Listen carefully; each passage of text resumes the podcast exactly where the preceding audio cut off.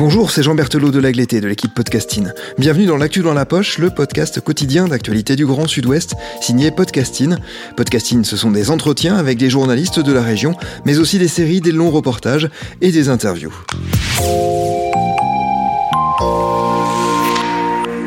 Pendant des années, la pratique du skateboard dans Bordeaux a été problématique. Accusée de troubler la tranquillité publique, la communauté skate devait jouer avec des interdictions de skater sur certaines places du centre-ville. Mais au fil des années, les politiques publiques se sont rendus compte du rôle positif que peut jouer la planche à roulettes dans les villes.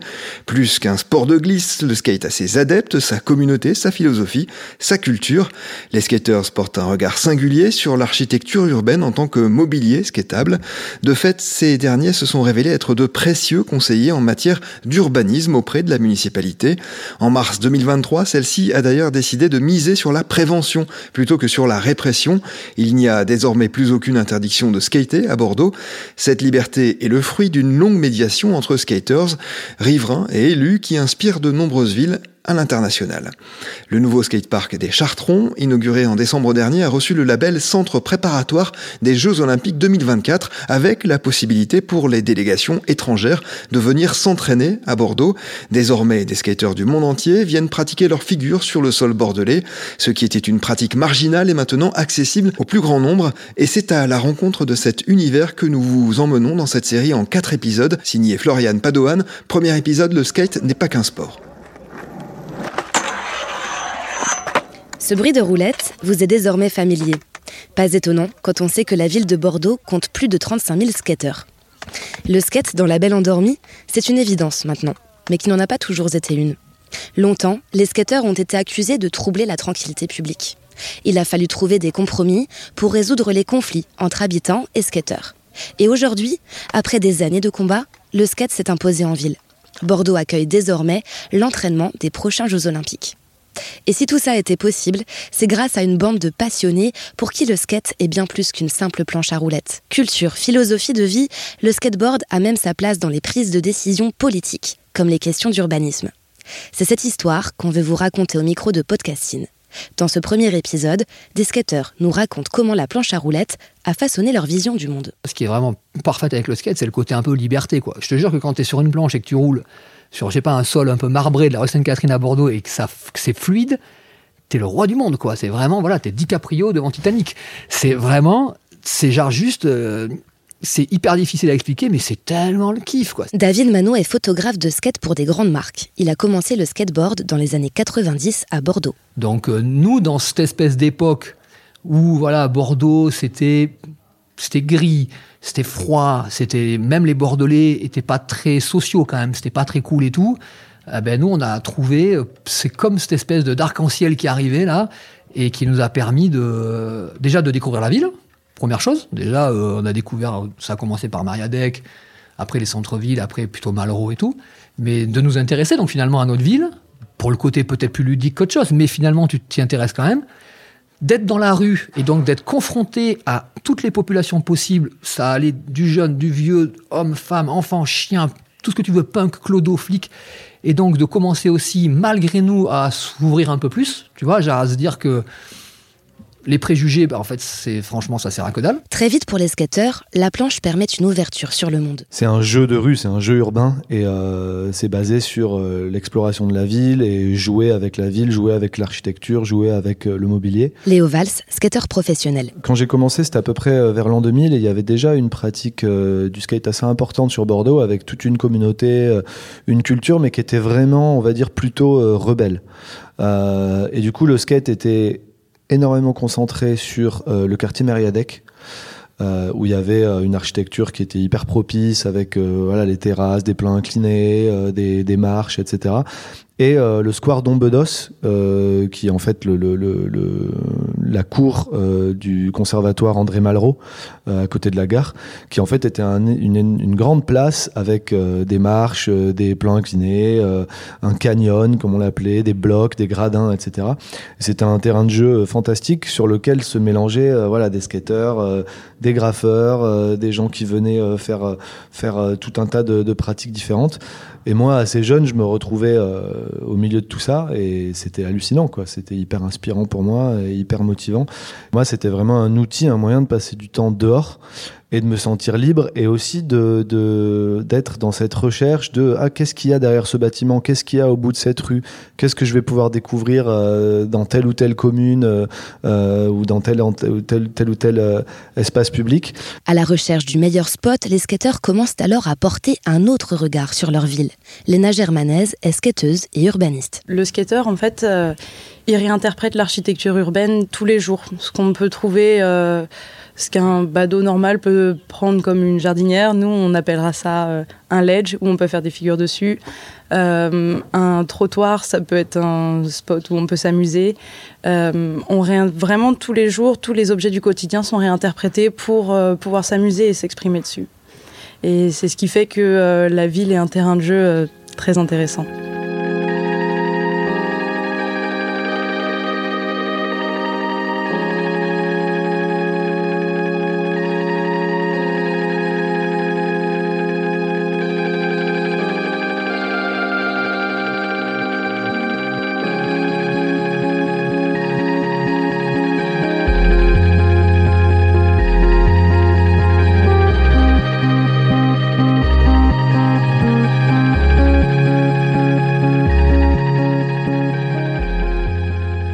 Terrain de jeu et sentiment de liberté, Stéphane Feugas est vidéaste et skateur. C'est une planche de bois avec laquelle tu joues. En fait, ça te ramène peut-être à, notre côté euh, enfantin, en fait. Souvent, quand on se fait, euh, on se fait engueuler euh, par des grands-mères ou des grands-pères en ville, ils nous disent mais vous n'êtes pas des enfants. on leur répond bah si, en fait, si, on est clairement des gamins, quoi. on est en train de jouer. et ouais, c'est ça qui est, qui charmé, quoi. Enfin, c'est que ça te ramène à ton côté pur enfant, et que quand t'es enfant, bah, t'as le cerveau, il est en ébullition totale. Et c'est à force quand tu grandis que on s'enferme dans euh, le taf, dans le le ci, le ça, les étiquettes politiques. Il faut penser comme ci, comme ça. Le skate, ça ça ouvre l'esprit en fait. Ça casse tous ces tous ces toutes ces idées, toutes ces étiquettes qu'on se met en tête mais si le skate permet d'atteindre un sentiment de liberté, celui-ci s'acquiert à force de patience, car pour réussir un trick, soit une figure, il faut dépasser sa peur et savoir être persévérant.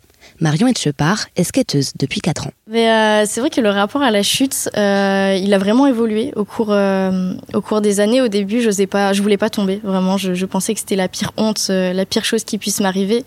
Et en fait, quand j'ai vraiment appris à aimer ce sport, à vraiment être passionnée, euh, j'ai compris qu'en fait, tomber, c'était euh, se relever et vraiment apprendre. Ça peut paraître bateau, mais euh, vraiment, quand tu tombes, tu, tu, apprends tes erreurs et tu recommences. Et pour moi, c'est ça le skate, en fait. C'est tomber et se relever.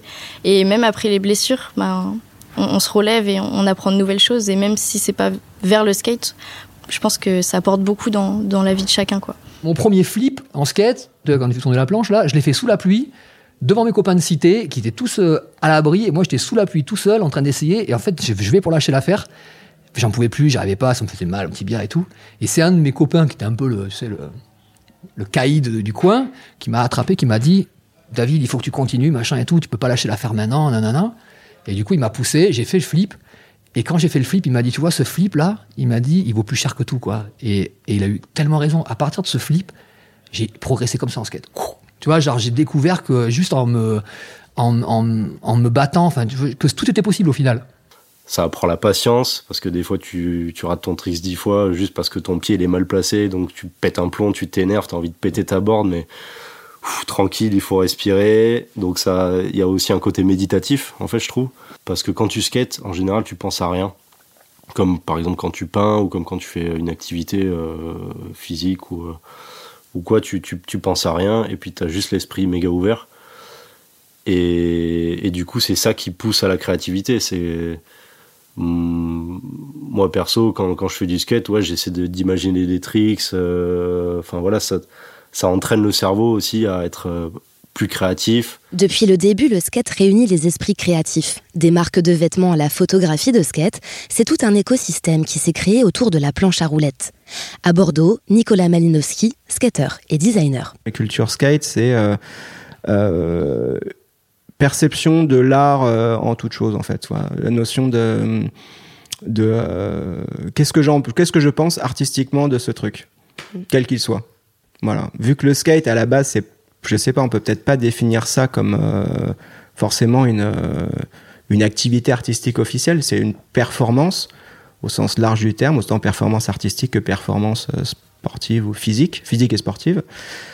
Bah, du coup, de rechercher là-dedans cette notion de style, ça amène à voir, comment dire, à, avoir une sensibilité artistique au mouvement, au visuel.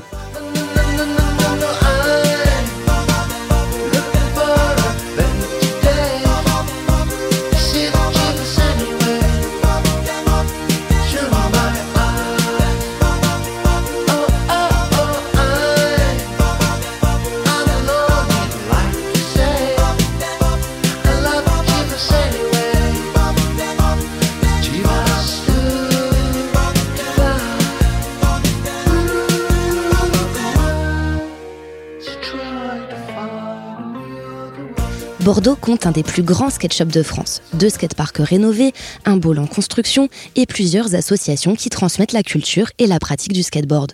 En 20 ans, ce qui était une niche est devenu incontournable. Grégoire Grange, photographe et président de l'association de skateboard Bordeaux. Euh, parce que en fait, c'est un peu empirique euh, apprendre le skateboard quand euh, c'est un sport qui se développe aux États-Unis. Il faut qu'il y, ait un temps pour comprendre comment on fait. Il y a un temps pour comprendre comment on fait des photos de skateboard, euh, avec quel objectif. Il y a un temps pour savoir comment on filme, avec quel matériel. Il y a un temps pour savoir. il y a un temps aussi pour pour dire, ben on, va se déculpabiliser, on s'en fout. Si on veut faire un média européen de skateboard, on le fait parce que on a le droit. On n'a pas, il n'y a pas que les Américains qui qui ont le droit. Donc c'est un, c'est un petit peu un mélange de tout, ça s'est débloqué euh, en parallèle. Du coup, bah, assez euh, simplement, il y a des gens qui ont commencé à faire euh, des labels de skate ou des magazines, et qui ont pris le, qui ont appris à le faire. Donc, bah, la scène française, elle elle a grossi comme ça, et européenne elle a grossi comme ça petit à petit. Et ben quand forcément il y a des choses qui se créent, ben il y a des il y a des, des moteurs intéressants qui euh, qui émergent et c'est comme ça que bah, la scène bordelaise est, devenue une scène euh, importante. Il y a plein d'identités en fait qui sont développées autour du skateboard, qui sont très très vives et qui sont euh, plus vives que des que des grosses marques que dans des sports mainstream ou, ou des équipementiers donc il y a euh, toute une iconographie, beaucoup de photographies, des magazines qui sont produits. Euh, et bien sûr il y a un truc qui est très largement nourri du du punk et du DIY où euh, en fait bah on produit on produit on produit des on produit des labels on produit des magazines on produit des supports des vidéos et puis on reste toujours en prise avec avec la rue l'architecture et si au début le skate était une pratique marginale aujourd'hui même les marques de haute couture s'intéressent à la planche tu vois, des marques Louis Vuitton. Enfin, genre après, il y a eu une démocratisation du skate qui est arrivée. Euh, voilà, Lacoste, aujourd'hui, ils viennent faire une collab avec Trasher et tout. C'est des choses. Tu aurais dit que Lacoste et Trasher allaient faire une collab dans les années 90. C'était improbable. Tu aurais dit que Louis Vuitton allait sortir une pompe de skate. Genre, il y a deux ans, c'était improbable. Enfin, c'était des choses. C'était même pas. C'est comme si tu m'avais dit, je sais pas, que qu'on peut avoir trois jambes, tu vois. C'est genre juste pas possible. C'est genre. Euh, et en fait, si, tu vois. Et donc, ça aussi. Aujourd'hui, il y a des marques de skate qui fonctionnent quasiment comme des, euh, comme des marques de haute couture. Le skate a commencé à être pris par des, des milieux qui n'auraient pas forcément pensé. Des gens ont commencé à se mettre à skater sans plus du tout penser à devenir des skateurs ou devenir forts. Ils ont juste eu envie de faire du skate à leur niveau, avec leur plaisir. Et de fil en aiguille, euh, quand les filles ont commencé à s'y mettre aussi, par exemple, le côté performance, euh, rebelle, euh, tous ces côtés qui faisaient que beaucoup de gens osaient pas rentrer dans le milieu du skate parce qu'ils disaient, moi je me rappelle, j'avais plein de gens, je leur disais, mais vas-y, prends un skate, essaye. Ah non, euh, j'ai 35 ans, je me suis fait un genou. Qu'est-ce qu'on en a à foutre? Enfin, je veux dire, t'es pas là pour être le meilleur du monde, t'es là pour fais-toi plaisir. Et les gens ont commencé à découvrir effectivement que monter sur une planche et juste rouler, la sensation, elle est, euh, elle a pas de prix quoi. Le skate, c'est vraiment aussi une philosophie de vie. C'est pas que euh, s'habiller euh, d'une certaine manière et savoir faire ce tricks. Je pense que Léo Valls, par exemple, qui est un, acteur assez important dans le skate, lui a son propre style de skate et il s'affirme vraiment à travers ça. Et je pense que c'est un bel exemple pour montrer que on doit euh, chacun s'affirmer de notre manière et se trouver aussi, parce que le skate, c'est aussi se trouver, trouver notre manière de skater.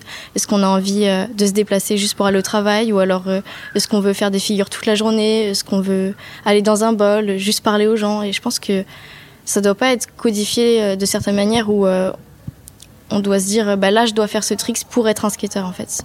Voilà, je pense que c'est, c'est vraiment un, un sport très ouvert. C'est parce qu'il porte une culture, des valeurs et une communauté que le skate a su faire reconnaître son rôle à la fois social et économique dans les villes.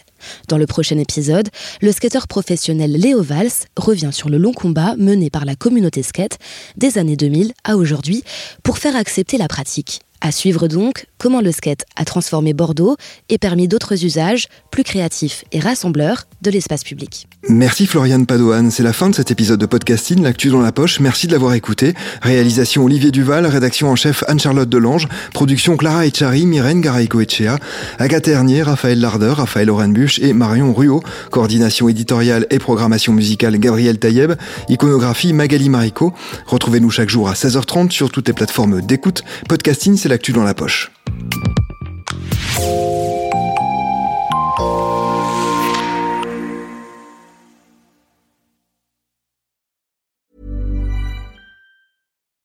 When you make decisions for your company, you look for the no-brainers. If you have a lot of mailing to do, stamps.com is the ultimate no-brainer. Use the stamps.com mobile app to mail everything you need to keep your business running with up to 89% off USPS and UPS. Make the same no-brainer decision as over 1 million other businesses with stamps.com. Use code PROGRAM for a special offer. That's stamps.com, code PROGRAM.